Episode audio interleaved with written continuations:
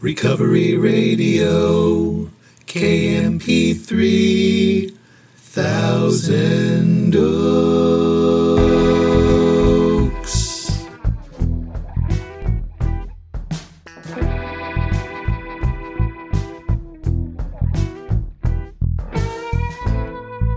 Ah, yes. You are listening to Radio podcast on KMP3. I am a member of Alcoholics Anonymous and I will be your host.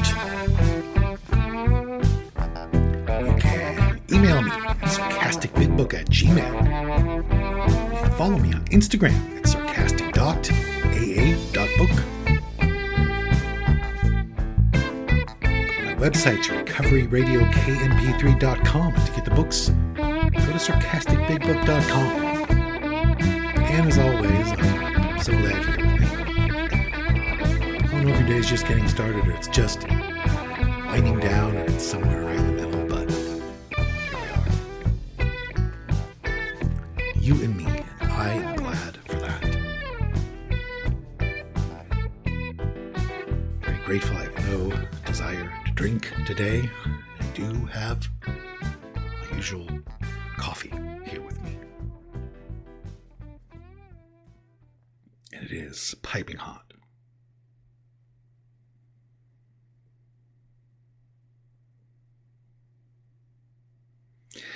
I'm always thinking about how I could say something, have a topic, something on the show that helps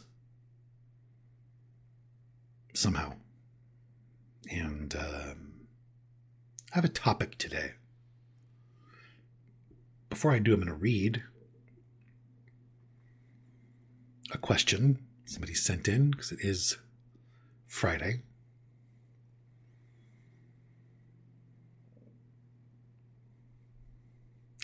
Question is a good question.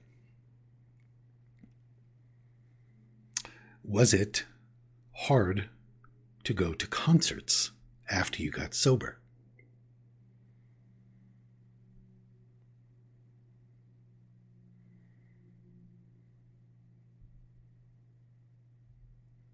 So I don't remember that being hard. Um, specifically, I had some really incredible experiences at concerts in sobriety. Um, I don't ever remember that being particularly difficult. There was a time when the obsession to drink returned, as I've shared about on here. And at that point, everything was difficult. Everything was challenging. There was no place I felt safe. I was just going through it uh, nonstop at that point. But I remember the first thing I think about when I think about going to a concert in sobriety was I saw, what did I see? I saw the Steve Miller Band. I think that was like the first big concert I went to in sobriety at the time. Um, he was playing pretty big place. It's Irvine Meadows and um, California. And I remember not having it even be a thought. Um, what a dream that was. Music is so important to me and has always been so important to me, and to experience it um, without drugs and alcohol, without wanting those things, and just being able to completely absorb the music and the moment. It's magic. I've been to so many concerts in my sobriety, and I don't remember it ever being an issue, especially after the early days when the, you know, when when the insanity of the first drink had returned, but then after it had left, again, it's been gone for over 30 years now, and I've just enjoyed so much. So many concerts. So many. I remember about, oh my gosh, it was about eight years ago now. Saw the Eagles in Las Vegas, and I was with somebody who was going to their first concert in sobriety. He's still sober, by the, by the way. But it was the first time he had been to a concert in sobriety and really brought a lot back for me. He was really tripping out on it. And, um, but it was great. He had a great time. We all had a great time. Anyways, comes down to something I say on here so much. You know, if I'm if I'm in fit spiritual condition, I can go anywhere. And it won't be an issue. If I'm not, I'm flying over unprotected skies. So, Big Book talks about that in uh, working with others. Anyways, today I thought a good topic would be um, about how mm, feelings that you have right now will change. You know, I heard, mm, I don't know, I don't remember when I heard it exactly, but somebody said feelings are like weather. You know, they they will change, and I was moved to kind of talk about that because I there was a long period of time in my life where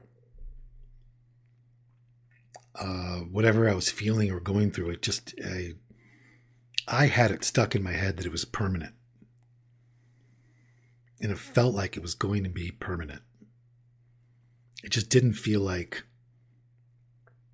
my mood or perspective or the like inner landscape, I guess, would change. And been through some ferocious stuff in sobriety and um but I guess I just wanted to share that I I have learned in a meaningful way, not just intellectual, but in a meaningful way, I have learned that whatever I'm going through, whatever I'm feeling, it will not be permanent. There's times when it feels like there's times when I'm disillusioned. There's times when I'm I'm I feel lost. And I guess the difference these days is that when that happens it's it's pretty brief and I really am able to not take it that seriously. I know that sometimes a week can start and then you think that the whole week or your whole life is going to be that way or a whole month's going to feel that way or there's a complexion to things. And i've learned that like sometimes by like wednesday it's a completely different complexion. Everything's really different. And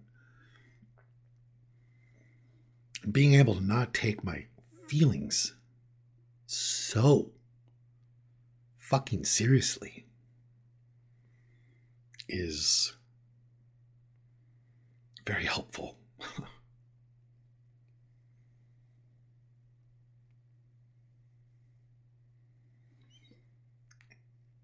and broken record on here, but what what helps all the time. The exit out all the time is unselfish constructive action. It's always the off ramp. There's always ways to do that to some degree. There's always ways to think about somebody other than me. And um,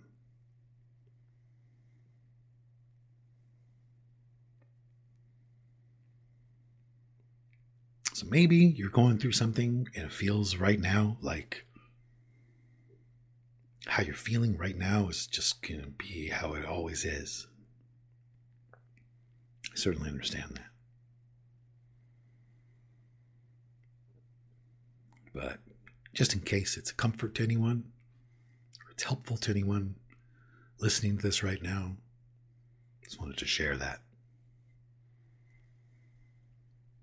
That my sponsor used to tell me, if you're in doubt, don't do nothing. He used to always say that. Don't do nothing, he would say. He meant don't do anything, but he would say, don't do nothing if you're in doubt. Because a lot of times I'd be like freaking out. What should I do? I got to do something to change this. I got a couple of stupid ideas, but it'll definitely change how I feel. It'll definitely change things. They'll be bad. Changes will be bad, likely, but it'll definitely be different. Should I do these things? and he would say, if you're in doubt, don't do nothing.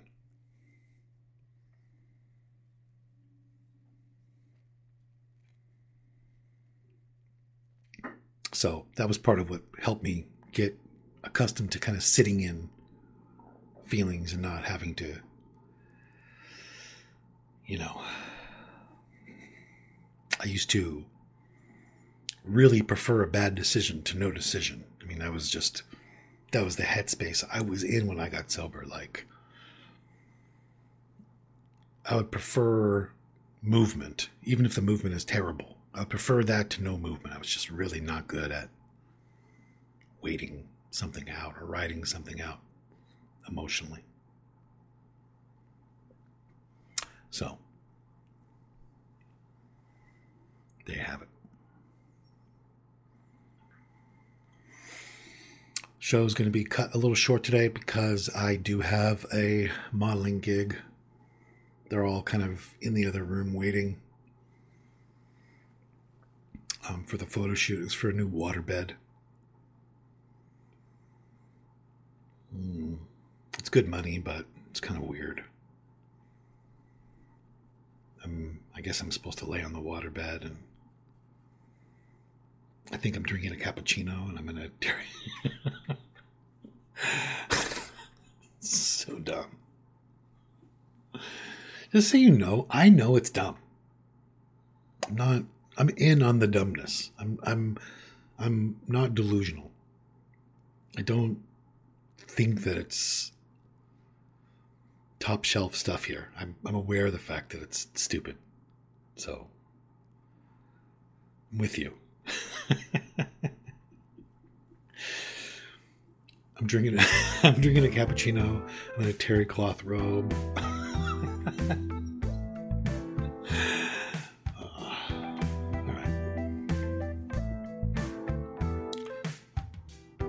That's how God made me. Okay. All right. I want to say, if anybody needs to hear it, that everything's okay.